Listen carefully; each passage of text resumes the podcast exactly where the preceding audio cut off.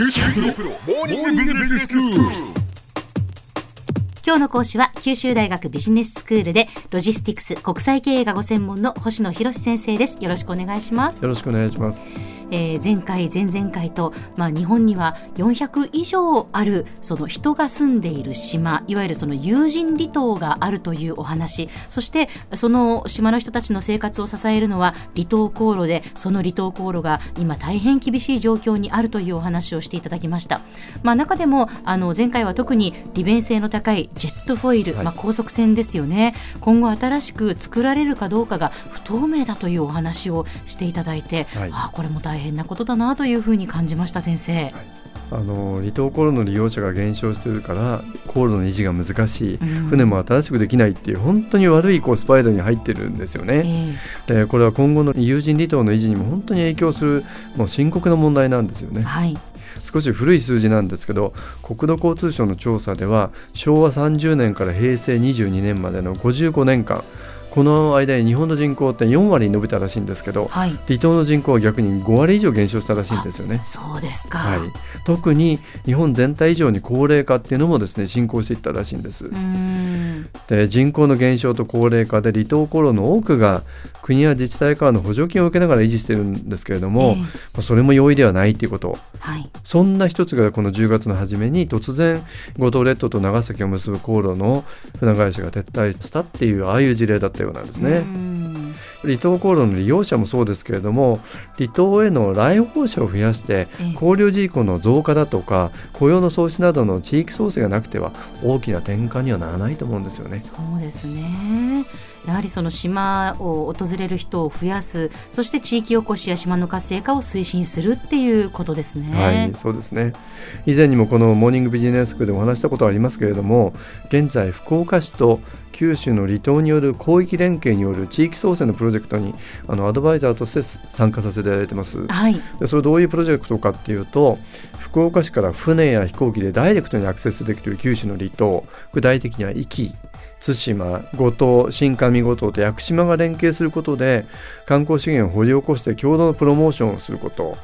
国内や海外からのインバウンド客を呼び込むこと、そして地域創生の人材や事業の育成だとか街づくりにつなげていこうっていうプロジェクトなんですよね。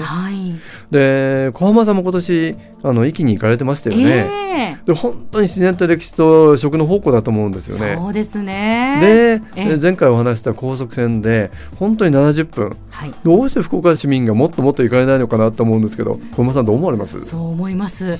海水浴をするにしても、綺麗な海がたくさんありますし、それから食ですよね、ウニだとか生き牛だとか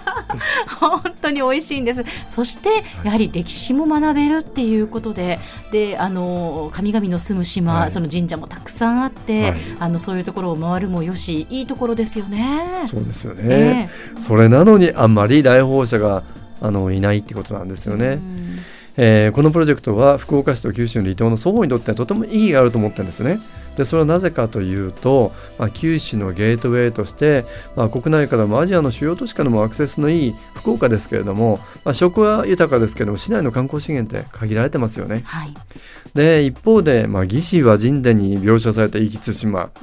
屋久杉世界自然遺産の屋久島とか、今年潜伏キリシタン関連で世界遺産として登録された五島列島だとか、これらの島は豊かな自然と歴史に満ち溢れてますよね。この2つが組み合わされば、もう日本全国あるいは海外から観光客にとってとても魅力的な目的地になるんじゃないかなと思うんですよね。そうですね、福岡と離島とを組み合わせることによって自然と都市とどちらも楽しさが味わえるということになりますよね。そうです。もう本当にいい組み合わせだと思うんです。そんなことからはですね、今年は観光事業についてずっと昨年からですね、共同研究をしてきた台湾国立師範大学っていう大学の教授と大学院生、観光関連の人たちのグループを率いて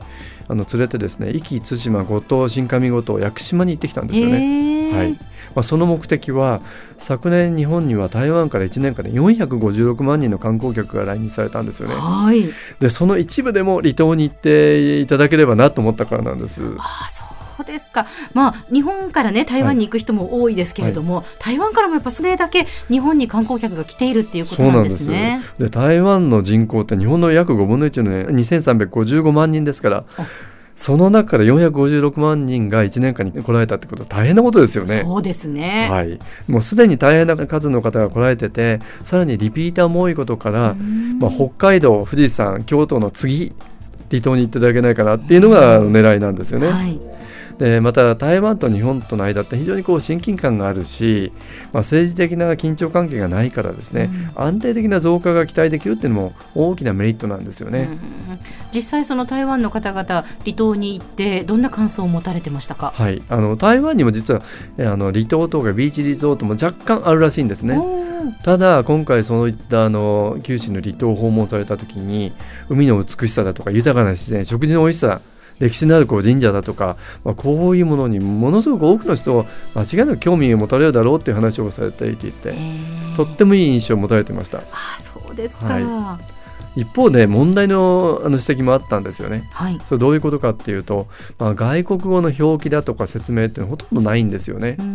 あと島の中の交通手段なんですけど、はい、これが限られていて、なかなかバスだけで行きたいところには回れない、はい、そうするとレンタカーで自由にこう移動しなきゃいけないんですけど、レンタカーを借りることも、あるいは島内の表示も外国語対応されてないことなんですよね。なるほど。ということはやはりその海外からの、お客さんを迎えるには、そういうその準備もしないといけないし、これから、どうしていくかっていうことですよね。そうですね、まだ来られてないから対応ができてないということだと思うんですけど、はい、ただいいニュースもあってですね、今回一緒に行ったグループの中で台湾で4番目ぐらいの規模の旅行会社を経営されている CEO がいらしたんですけど、帰国してすぐに対馬を組み込んだ旅行商品作ってですね、9月20日からもう販売されてるんですよね。そうですか、それは嬉しいニュースですね、では先生、今日のまとめをお願いします。離島への来訪者を増やすことで人材や事業の育成をするといったですね、地域おこしにつなげていく、福岡市と九州離島による広域連携による地域創生のプロジェクトについて今日はお話をしたんですけれども、離島航路の難しさお話をしてきました。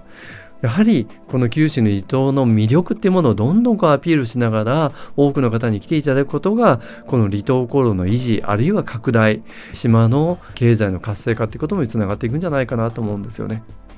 今日の講師は九州大学ビジネススクールでロジスティクス国際経営がご専門の星野博先生でした。どうもありがとうございました。どうもありがとうございました。